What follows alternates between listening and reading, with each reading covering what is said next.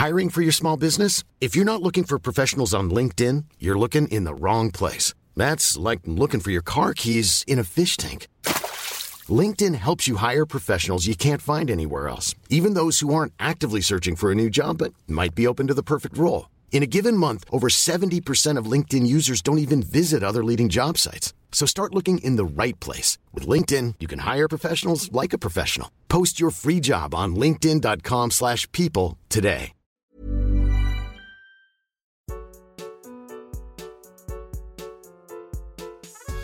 Hello. Hello. Hello. Hello. Hello. Hello. Hey, we are the Equity Young Members Committee. and this is the Young Members Podcast. Welcome.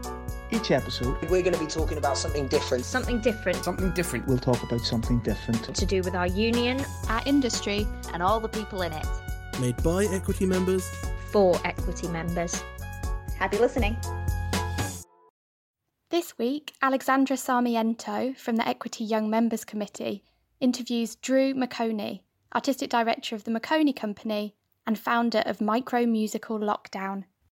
first of all, thank you so much for doing this with us. Yeah, no worries. um, you know, one of the most in-demand directors and choreographers, even when you can't be in physical studio demand. Lols. I don't know, like I'm I have to say I've really enjoyed this like whole digital time in a way, you know, it's like like finding new ways of connecting with people has been kind of amazing. I did like a whole day of Q and A's for colleges yesterday. And it was kind of amazing. Like, you know, it's like mad to kind of some of the questions that get asked is Yeah. is you kind of go, yeah, like I haven't thought about that since I was like 18 years old. You know, it's kind of It's really so weird. yeah, and what like really um, inspires me because I just kind of started getting into the the whole practice of like teaching stuff via Zoom or like Instagram Live and like doing Q and A's with students is that even despite all of like the hard comings of like not being able to like go to an actual space and go to a building to learn that they're still really driven to like Yeah. do their training and like physical and mental and all of that stuff in between Yeah. It's quite inspiring really. it is it is very inspiring um so just before we kind of kick off with like our discussion about how the covid-19 pandemic and lock i think lockdown more specifically has affected like the arts community and how we share um Mm. all that stuff could you just give us like a quick synopsis on who you are and what the McOnie company is Yeah, so uh, uh, you want me to introduce myself? yes if that's okay Great. Oh, way, is this like is this like recording for a video or just for sound? So this is um it's just for sound, but actually what we also do is um take the video and do subtitles so that it's um accessible to people who might not be Oh, able to, who might not be able to, you know, all of that stuff. Yeah. So like I have to be appropriate with what I'm looking as well as what I'm trying to say. Yeah. okay. Yeah, but I mean the main thing is for the podcast. I think the, the video is uh the video is good. uh, supplementary. It's good, yeah, just so I don't start swearing at you with my fingers or something like as we're going through this. Um, exactly, yeah, like saying really sweet things, but literally like flipping the bird. Yeah. Um, so uh, my name is Drew McOnie, and I'm a, a director and a choreographer, and I'm the artistic director of the McOnie Company. The McOnie Company was launched to provide a platform for the artists of the theatre dance community. Um, I wanted to create a space that really celebrated the notion of what a theatre dancer was and create an environment where we could create dance-led theatrical works that really celebrate and um, really introduce audiences to the types of dancers that they might only usually see in the ensembles of musicals, but see them kind of pushed at, to the front to be able to tell stories in the way that their unique talent allows them to do.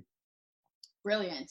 I mean, get it. And I think um what is like really inspiring about that is that you're just like championing the underdog, I guess, in like all theater communities because there's like always this reference of like a pecking order, which I think more and more these days is just getting like turned on its head. Like there's no more of this hierarchy where you have like the leading man and the leading lady and then the supporting and then principal, I mean, Mm. principals and ensemble, whatever, but it's much more like a cohesive kind of group effort. Absolutely, I think theatre making in it, as a whole, like stylistically, is becoming much more ensemble led. Like I was um, doing some Q and A's recently with students and thinking about it's it's interesting when people ask you questions about your work. It makes you think about the things that you've done in a completely different way. You know, I, I don't think I go through my career thinking consciously about what I'm specifically doing on each show, but I do think that the shows that I'm most proud of are ones that actually like the beating heart of the production is the ensemble. Um, I think for me, like absolutely being a cheerleader for the ensemble because I was in the ensemble. You know, my um, you know, my castability was always kind of capped as that like, you know, feature dancer that would come forwards, like kick their legs about for eight eights and then go back to shuffling the chairs around in the scene changes for the rest of the musical, you know. Yeah. Um, and so I kind of absolutely am you know the idea of becoming a choreographer well the idea of becoming a choreographer was kind of before dancing really but you know the the impetus and the kind of you know ignition to or rather the catalyst to get out there was and to start choreographing creating work was because I wanted to um, start to be able to champion those people that at the time when I was dancing weren't necessarily uh, being celebrated. And I do think that things are changing when it comes to the pecking order because I do think there's a whole new wave of theatre makers that are really championing the ensemble.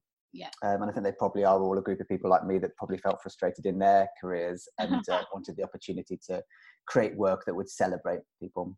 Yeah, definitely. And I think, um, I mean, I've only been uh, working professionally for under a decade, but I think that what my experience in being in the ensemble of a lot of shows is really reflective of your um, point of view because I always feel really taken care of, especially in shows that I've done with you as an ensemble member, that I don't feel left behind. Like, you know, mm. our voices are as important as the main playing characters on stage. But anyway, enough about that.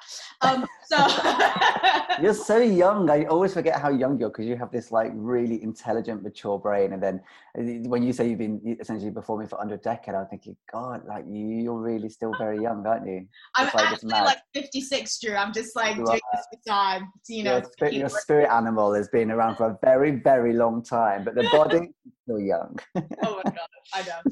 Um, still like just trying to exploit all my youth while I can. Mm-hmm. Um, so what I wanted to like speak to you about first of all is what your initial reaction to like the whole lockdown situation, social distancing in kind of like the filter of what that meant as a creator within the performing arts community. And before um, you give your answer on that, just for anybody who's not familiar with um, Drew's and his company's Instagram profiles. He's been offering these company classes every Thursday. And I remember um, you posting about that on like, I guess the first Thursday of lockdown, whatever that is. And I was like so gagged. I was like, oh my God. I was like, number one, a lot of people who work in the West End or in any type of theater job whatsoever, like we can't go to these classes because they're at the same time that we go and do shows.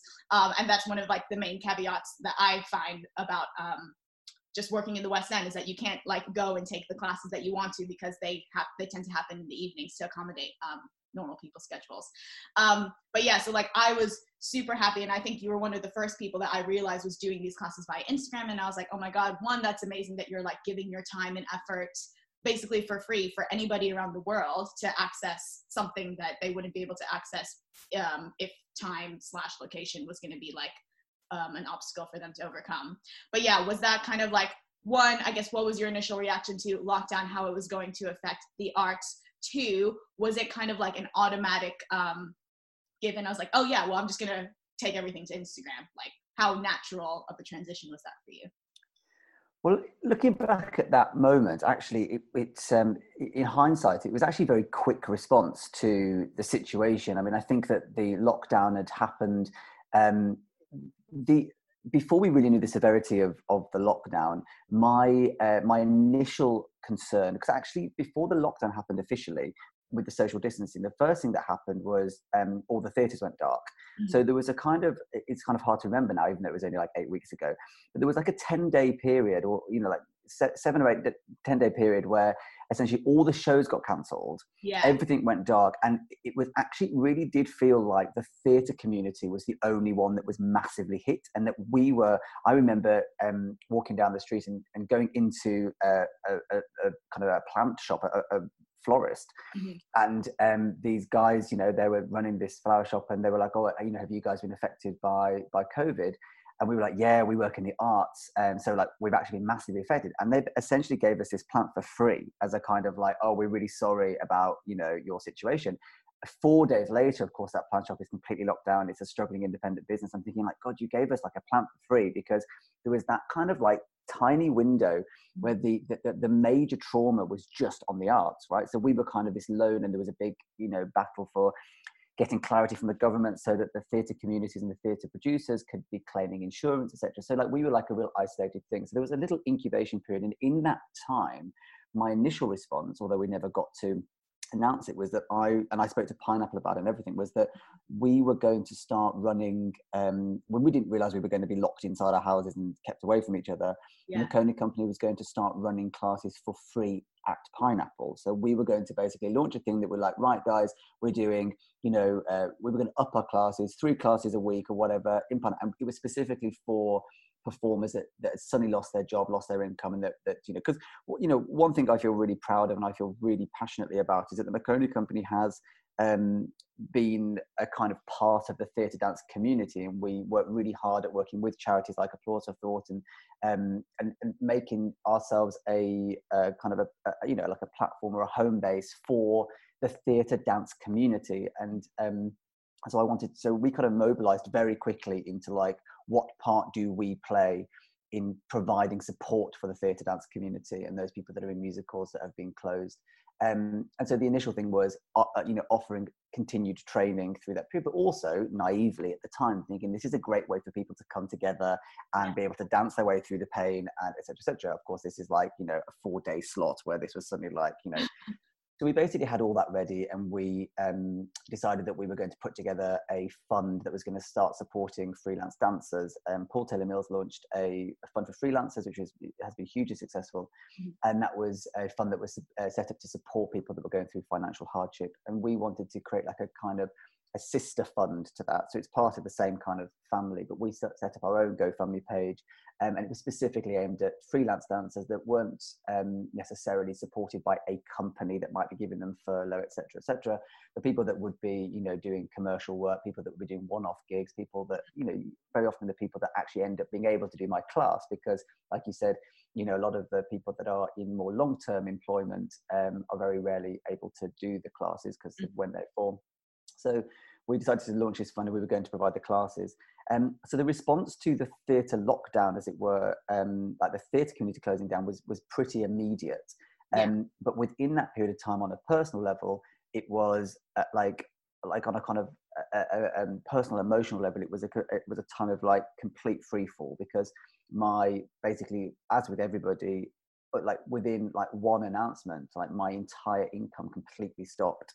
Yeah. Um, yeah. and and for the foreseeable future. So kind of everything that we uh, and because of the because of being a choreographer or being a director, there's no system in place where we get furloughed. There's and and also because of the way that our kind of taxes work or our kind of income, um, how it's dealt with, uh, we don't offer any financial support for it. So we we fall with the kind of group of people that fall through the cracks of any kind of government yeah. funding, etc. So so there was a kind of a moment of like um, like personal, you know, free fall kind of like, but the actual, even though that, and that was probably like two or three days of like, I, what do I do? How do I pay my mortgage? Blah, blah, blah. Yeah. But actually in hindsight, like the bounce back to kind of becoming particularly active and using the McOnie company to um, provide continued support and also a way for me to keep feeling connected to the industry, me feeling active, you know, so it was a kind of a personal mental health thing as well as, as a position that I really feel strongly that the McOnie company was building that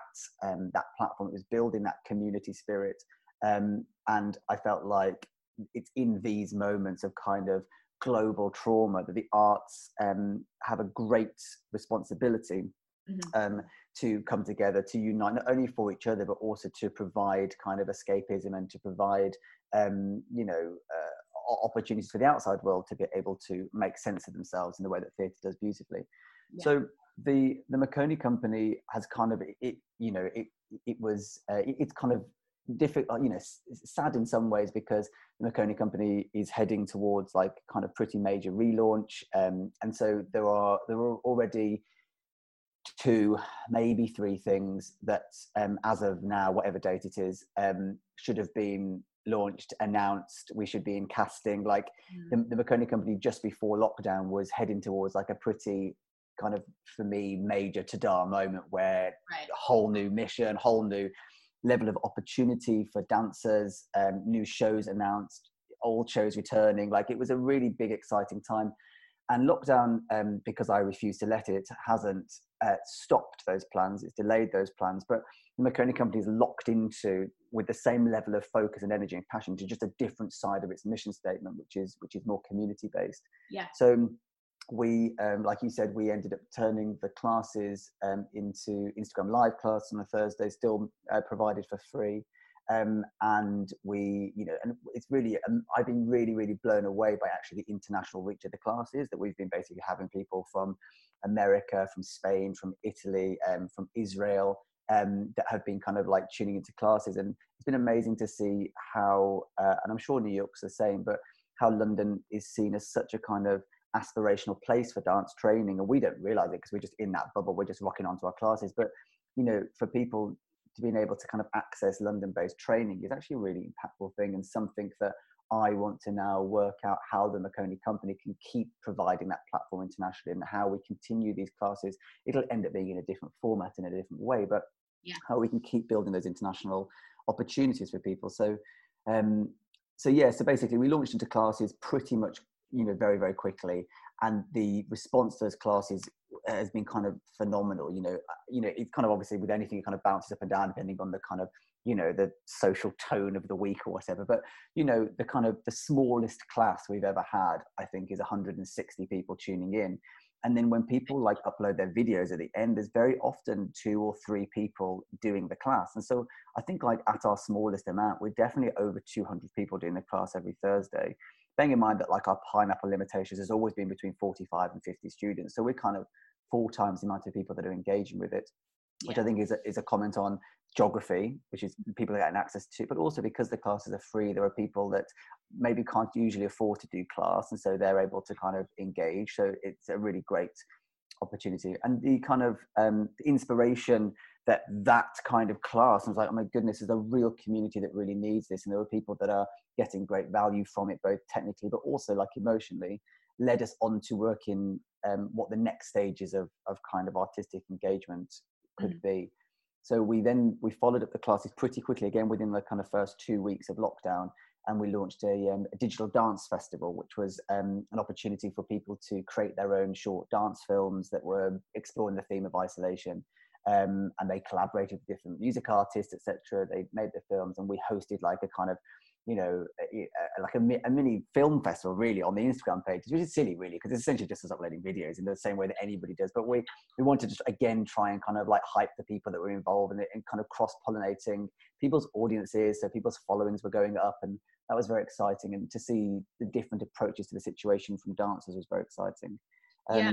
I was going to say like, I, I just like applaud you, like you and, you know, using the Instagram profile as a means for sharing because I think a lot of the time, especially with um, I guess the negative when you when you speak about the negative side of social media that mm. it can be kind of narcissistic and self-serving and all of you know those kind of um, what is it called mm. terms but like what i love about the McOnie company's instagram is that it's not only promoting the company itself which it needs to do in order to grow like both in like the virtual sense which i think also permeates into like real life as well but it's also sharing people who like you said like wouldn't have met in real life and like mm. meeting virtually is a way for them to collaborate and two like one giving them i guess goals to set like the dance festival like there could be people who have loads of inspiration but they actually don't know where to kind of like channel that energy or they don't have like a platform to like work mm. towards which i thought was just like super commendable um, and then just like i mean you spoke so beautifully about the impact of like doing these classes via Instagram live. Um, what I wanted to like segue into was like, yes, the digital dance festival and also the, um, the micro musical thing that you've been setting up because mm-hmm. it's just amazing that you're still managing to help facilitate the creation of original work, even though that we can't like meet in a studio because I find that I mean, well, what I found at the beginning of lockdown was that I wasn't inspired to create anything, but I realized that that was because I'm usually inspired when I'm actually in a physical space with somebody mm-hmm. else and that we can actually feel that like intangible vibe off each other. And it's like, how do you feel that through a screen? Or how are you even inspired to like go ahead and create something when source of your normal creativity isn't in existence? But then I was just thinking, well, the things that I will be inspired to to create will just be completely different from what I normally do because the source of like the catalyst for all of that is going to be different. It's not going to be what I'm used to um, in like a normal, I guess, performing environment.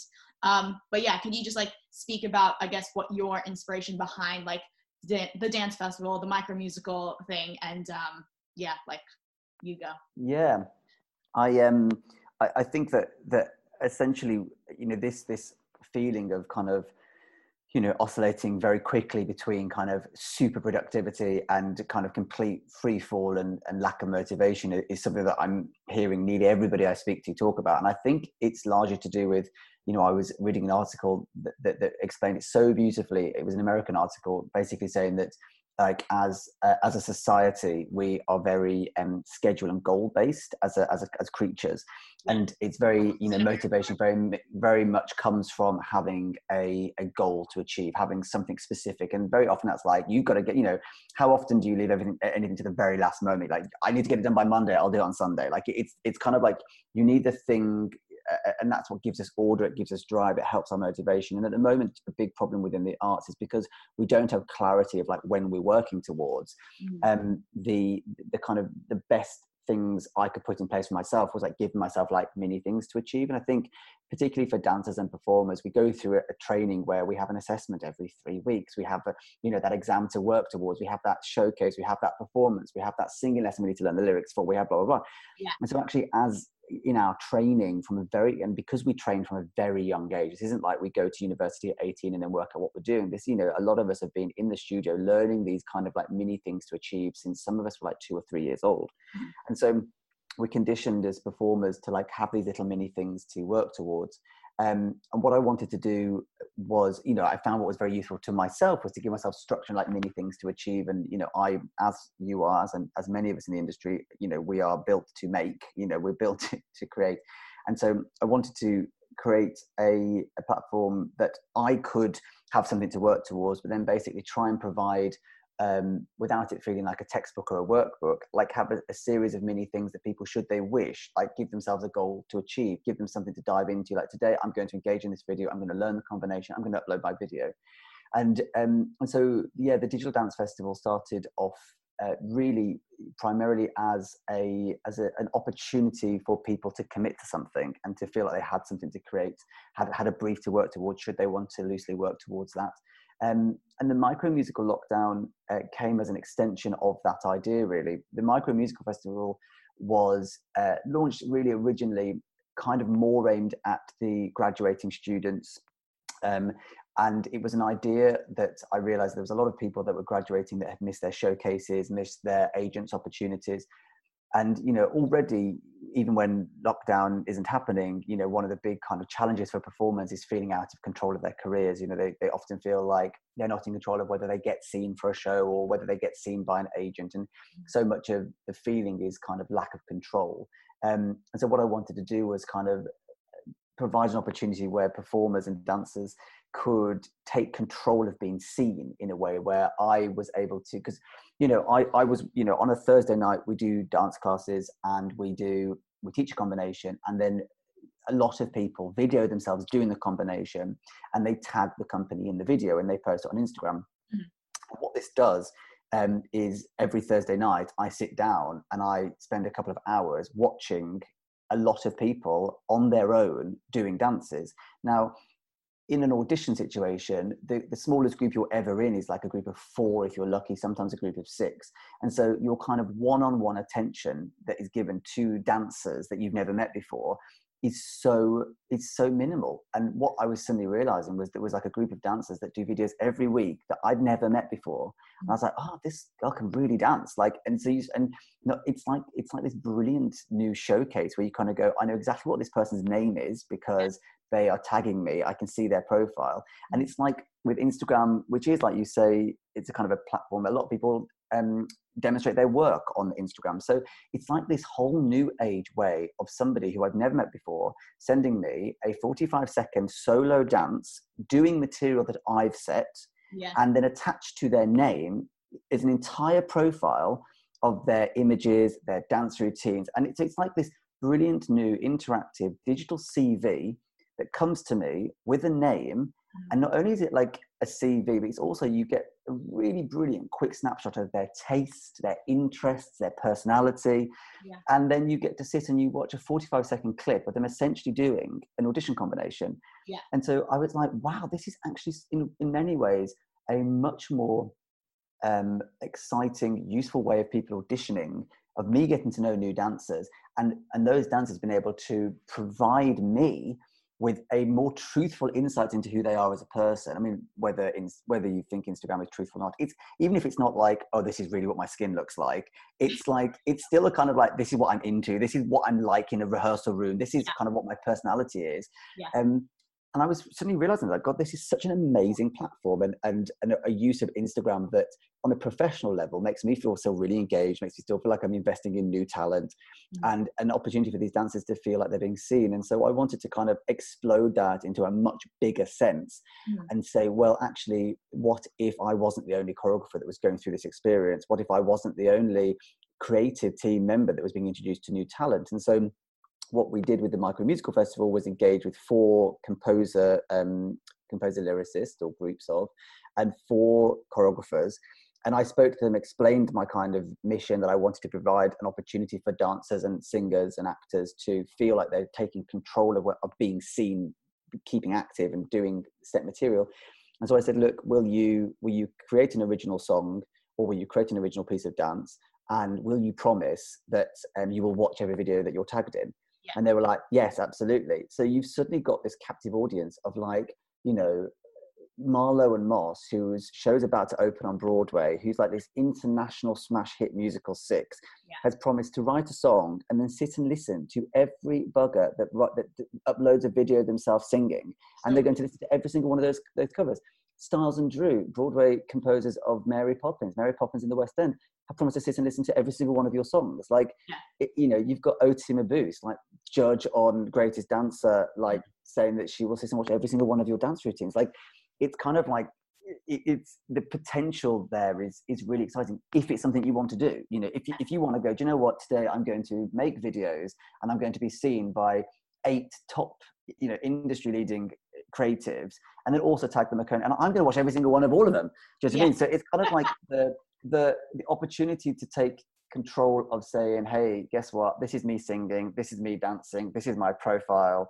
Like it's for free mm-hmm. is is basically launched from this idea of me wanting to give people mini goals, but yeah. also provide to start using Instagram, like you say, to kind of cross pollinate and kind of connect people. Because what I also was doing, of course, was pairing up choreographers with composers. So you know, who who knows what that relationship could end up being in terms of you know, you start pairing Sam Salter with Marlow and Moss and go like, hey, you guys are really cool together. Like, why don't you go and make a show? Like, nothing to do with me. You don't have to tag me in it. Like, but mm-hmm. the kind of idea of you know, because with the McOnie company, you know, I want it to continue to be a.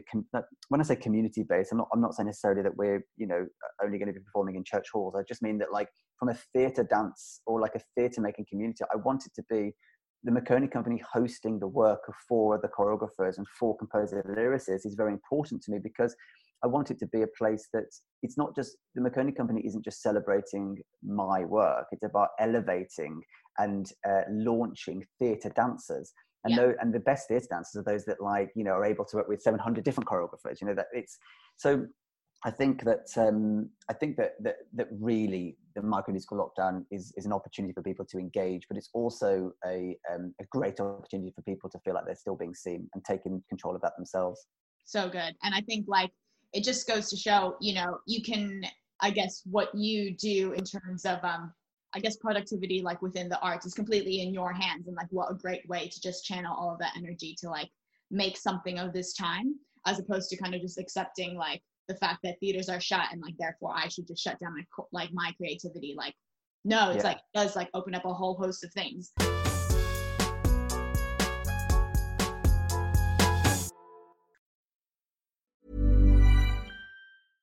Hey, I'm Ryan Reynolds. At Mint Mobile, we like to do the opposite of what Big Wireless does. They charge you a lot, we charge you a little. So naturally, when they announced they'd be raising their prices due to inflation, we decided to deflate our prices due to not hating you. That's right. We're cutting the price of Mint Unlimited from $30 a month to just $15 a month. Give it a try at mintmobile.com slash switch. $45 upfront for three months plus taxes and fees. Promo for new customers for limited time. Unlimited more than 40 gigabytes per month. Slows. Full terms at mintmobile.com. I'm Sandra, and I'm just the professional your small business was looking for. But you didn't hire me because you didn't use LinkedIn jobs. LinkedIn has professionals you can't find anywhere else, including those who aren't actively looking for a new job, but might be open to the perfect role, like me. In a given month, over 70% of LinkedIn users don't visit other leading job sites. So if you're not looking on LinkedIn, you'll miss out on great candidates like Sandra. Start hiring professionals like a professional. Post your free job on linkedin.com/people slash people today.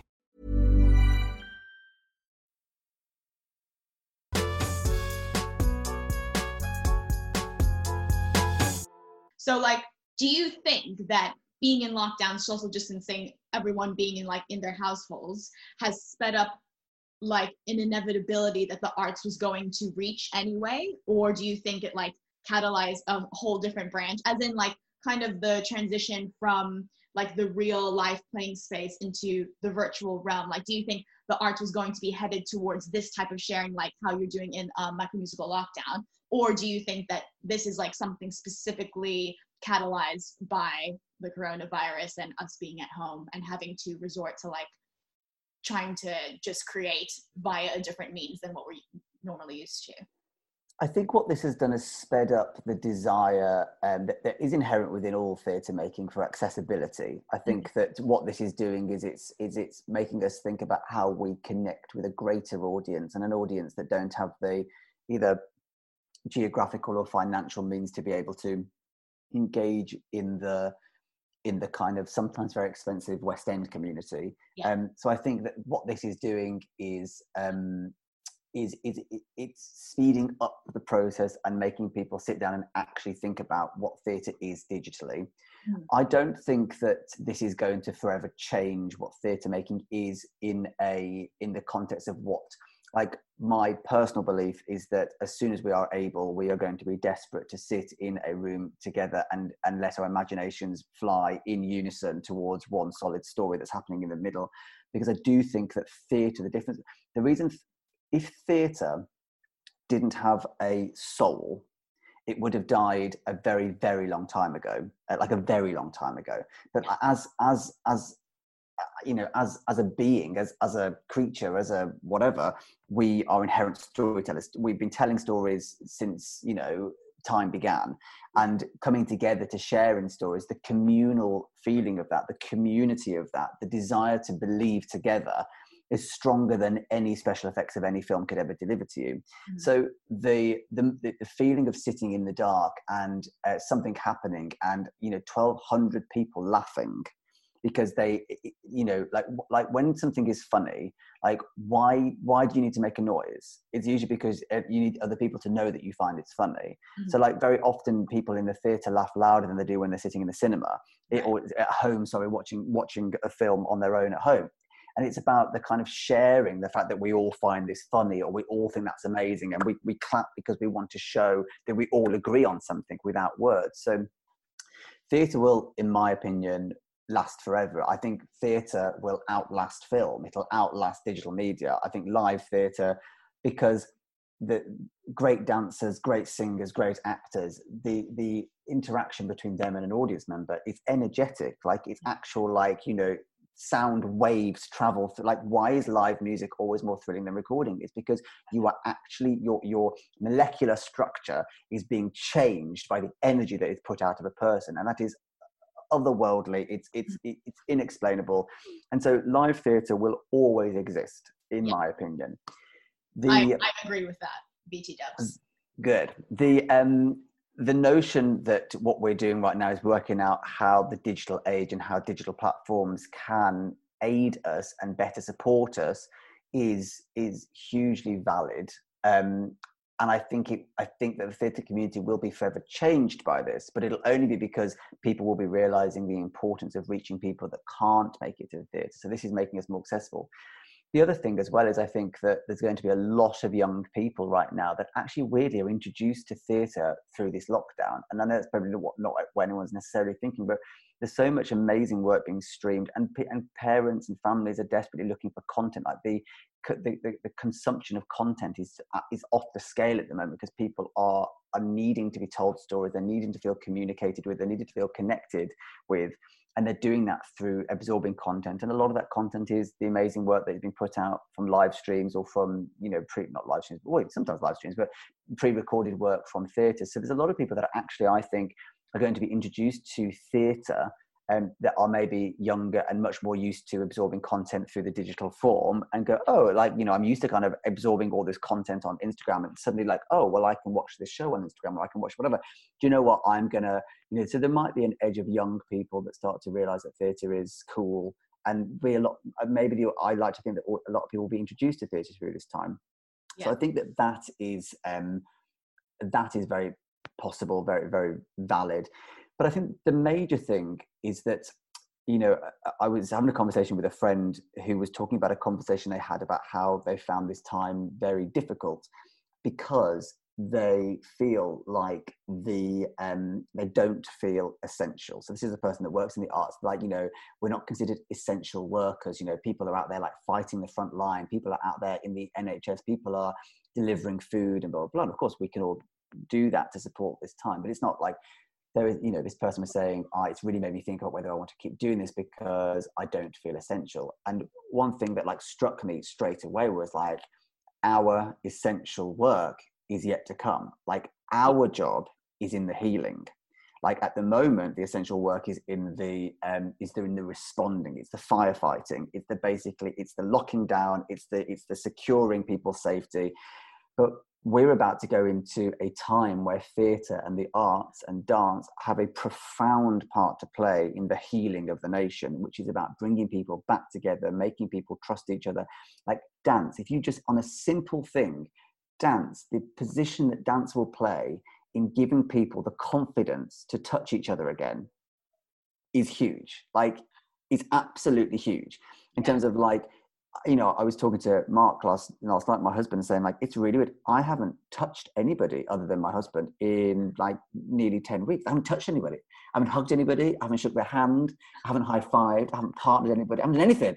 I haven't touched another human being in uh, over two months. Yeah, and that's like that is so not what we're made to do. I mean, obviously, people have different levels of, of being tactile or not being tactile, but like human contact is really important. Like the kind of the the the positive benefits of having a hug are, are huge. Yeah. And so I think that the part that dance will play, that's just like one, that's just one facet of what job we have to do when it comes back to it is like the power of physical touch, holding each other, catching each other, throwing each other, like, you know, on a kind of purely, you know, visual level, that that's very, very important. So I kind of feel like what's happening during this period of time is is a lot of artists are incubating and basically resting in a way that we've never been able to do because yeah. it's all going to go. And we're resting because, my God, we're going to need to be. We're going to need to be fully ready to fight back when this thing opens again. And that's not just fighting for our careers, mm-hmm. it's fighting for our industry and also fighting to create work which basically, um, you know, not only mends the economy, but mends people's kind of emotional state. Yeah, completely. Um, what so just kind of touching upon whatever all of that amazing stuff that you just said. So i am reading this book called the culture of connectivity and it's basically like a criticism not a criticism in a bad way but a criticism in terms of like arguing the valid the pros and cons whatever of social media. And there's this quote from it which i'm just gonna find real quick. Okay so this is kind of like talking about i guess how social media plays upon like our everyday lives. Um, so it says Sociality is not simply rendered technological by moving to an online space. Rather, coded structures are profoundly altering the nature of our connections, creations, and interactions. And for me, that like really struck a point because I think less and less social media like Instagram or just like web 2.0 in general this is not a place where we sit and dial up to aol and then we access right it's like mm-hmm. literally at the touch of a button like i can ask my google home to tell me what the weather is going to be for the next week it's like we're always the web's not a the web is not a virtual place where we have these like avatars of ourselves that mm-hmm. we interact on the web like more and more our online presence is just another facet of who we are as people That's right. so I guess like what I'm curious to hear from you is is that how do you think the way that we connect and interact, especially in terms of like um, as artists, how that is going to then permeate into our actual lives? Because I think more and more it's it's it's not simply saying, oh yeah, like I did that on Instagram, like I I liked her post on Instagram, like it's it's more so it's just like I I liked that thing that she shared. It, it's not um I don't know. It's like there's no bridge between like your Mm. online presence and your actual presence. Is all just kind of like one thing because it's like just this omnipresent thing like social media, internet, using it to Mm. live your everyday life, all of that stuff. I think like it's it's a really interesting point. I hadn't thought about that about how essentially they're becoming so intermixed that you know I I personally um um I I, I like social media. Um I, I go through different phases of of which platform I prefer more. Um but the and I think there's so many benefits. I- I- I think especially when you feel like you might be in a, a slightly less understood group or in a minority um, i think that the ability to realize that you're not alone in certain like tastes and interests you know by you know let's take instagram for example or twitter you are in control of how you curate your feed. So basically like what interests you what do you want to fill your daily life with? Um, and so that that basically introduces you to uh, not only a lot of people that share the same interests as you or are doing the work that you're interested in, but also it, I think it, it can be a place where you get to know yourself better in terms of like when you're specifically asked, do you or do you not want to have this person's influence within your life? That actually it can make you make decisions about the things that you are interested in and and and you can kind of monitor your the way that your interests kind of like you know change as as you're gonna go i don't i really don't need to be like having workout videos anymore my feed just get rid of workout videos. But i'm really interested today in drag makeup so i'm gonna really follow all these people blah blah. And so like you it's a it's a really interesting way of you kind of charting you know you know in some elements kind of what your interests and how they kind of maneuver uh, you know and how they change. So I do think that it can be used for a means of, of real good to connect people that might feel alone, that people that have, you know, a kind of, uh, you know, an easily identified otherness about them um, and to find other people that that stand against you know stand against certain problems or stand for certain you know social movements. And so a kind of community aspect of social media i think is really really valid. I think also like i said it helps you get to know yourself but it also like you know you're, you're able to curate a pin board as it were of like parts of your life that you're really proud of and that you're and so yes it has a, obviously a darker side which base which can be um, when it becomes competitive or when it becomes um, just self-isolating in a way but but used in used positively it can be a real great out, outlet for um, you know f- for giving yourself confidence in a way in terms of like oh these are all the things that i'm really proud of this is a collection of my achievements. Um, but i do think that the you're right in that you're no longer like a thing online because actually more and more the people that are being engaged with more and more online are those people whose content kind of believes more truthful in terms of like you go oh i feel like you know like anybody that follows me on instagram i would imagine do because they want to know something that they can't just find on Google. Do you know what I mean? They want to know yes. something, not I don't mean personal, but they, they want to feel like they get, they know what my lifestyle's like. It's the same with like, you know, who I follow. You know, I'm not doing it because of like what, what the Google images are that they can check up. I want to yeah. know, you know, you kind of have an interest or an intrigue into a certain person's lifestyle or a certain mm-hmm. person's taste or beliefs or whatever so you're right in terms of like it's no longer like i strategically like your photo because my online presence thinks that's what i'm supposed to do. It's yeah. like no I, I like your photo. So like drew likes the photo as much as like at drew McOnie likes your photo if that makes sense. I think that is valid. I'm not sure i particularly answered your point but i think that though i agree that those two things are coming more and more together. Yeah. but i think that in a way there is excitement to be found in that as well because as that becomes more truthful, as your online self becomes more truthful, it becomes a more valid platform upon which you can create. You know, you can perform, you can deliver your work, and um, the more interaction you get with people, the bigger your audience grows, and the more people you can reach with your work or with your hopes, and uh, you know, and you can feel less alone. Yeah, and I think like um, I kind of share that same sentiment as you that I I've never found social media. I guess specifically, I, I'm an avid user of Instagram. I've never found it to be a dark place. Like very, very grateful that I haven't. Like I've not. Um, and like you said, you can just curate the people that you follow. So things that I don't want to see, I just I'm very quick to unfollow them because I just want to be, like you said, inspired. I want to like see my tastes reflected in somebody else's. I want to discover new things that I would never be able to discover before in real life. Rah rah rah. Anyways, Yeah. so do you have like any just I, I don't know closing thoughts about how the arts is going to recover not even recover but how we're going to like come just you know bouncing back with even more gusto i think than ever before Yeah. you said it's like i think i think the arts as like a tool for healing is just so valid. And i think the arts has always served a place for healing because like um oh god this is such a tangent but basically i've been reading my life in the uk test because i'm applying for that soon. And it's like um like all the basically all the shit that was happening in british history was always supplemented and was always commented on by artists. And Mm. like that's where people found solace in the midst of like the middle ages which was just like a really bad time for everybody. Yeah. Um it's our job. That's what our job is. I, Yeah. You know, our job.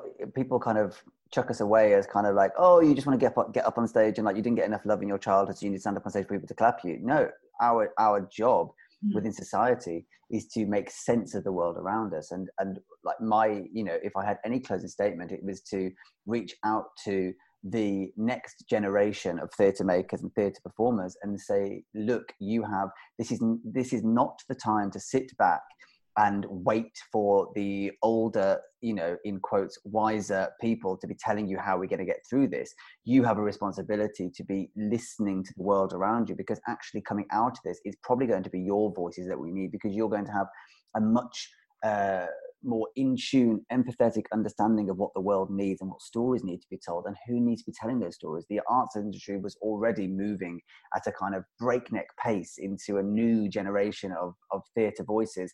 And this needs to be a time that speeds that up, that, that, that is the catalyst. So if you're sitting at home with your arms folded and waiting to read the news for somebody to tell you what's going to happen to the theatre industry, don't sit up, unfold your arms, start you know reading getting inspired start making work. Like you absolutely don't need to wait for somebody else to tell you what to do when this when this is over. Be ready for when the doors are open to be able to be there with your script with your song cycle with your new dance piece or with uh, you know with with a, a, a bite and a fight that the battle weary are not going to have. And so you know the doors opening again is is just as much if not more your time than it ever has been Yeah. and so um kind of in a way now's the time to kind of like lock in in this lockdown and kind of like be ready to fight back because the world's going to need you oh my god honestly like my heart is like beating because that's just like so inspiring and like I, I don't know if i've ever spoken about this with you but like i've had this freaking idea for like basically an evening length piece is two different ones that i've been i mean it, I, this is such an excuse but it's like lack of time just inhibits my creativity and i was like oh god what a good time to do this but i've gone full-time at school now so that will just not have to wait but i'll just have to balance that with other things um can why you do you use that as an excuse use that as an escape from your school so basically it's just like you do this it's like a palate cleanser I know, but I mean, like literally, you just like you know speaking for like the last that last 120 seconds of what you said. I'm just like, I'm just gonna get cracking on that because I Get want to do it. Like it. it's like Yeah. such a big um aspiration of mine to do at some point in time. Um, and what better time than now? Um, so can you just um plug all of your ways to get in contact with you, just so for people listening to this, they can um go on their Instagrams or Twitters and find you, so they can also be as inspired as I am by you. Yeah, absolutely. So um, do get involved. The McOnie Company have launched a series of events like we spoke about earlier in this in this chat. Um, the micro musical lockdown. All of the videos are now on our Instagram TV page on the McOnie Company at McOnie Company on Instagram. You can find all of that content on the Instagram TV page. They're not going away anytime soon, so um, I promise you they'll still be up whenever it is that you're listening to this this chat. Um, there's also on there is all of the videos still from the Digital Dance Festival. Do get involved and uh, send some love to the creators of that.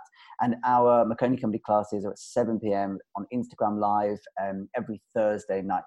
Um, but also we have kind of chats coming up and stuff to be engaging with both on my personal Instagram account at Drew McOnie and the McOnie Company account. So uh, hopefully you will find a moment to deep dive into the opportunities that you find yourself on there. Brilliant. Thank you so much, Drew. Thanks for having Um, me, Alex. Have a lovely Saturday. And Yeah, you too. I'll see you soon. Bye. Bye. Thanks for listening. To the Young Members Podcast. Made by the Equity Young Members Committee. Follow us at Equity YMC. See you next time. Bye. Bye. Bye. Bye. Bye. Bye. Bye. Goodbye.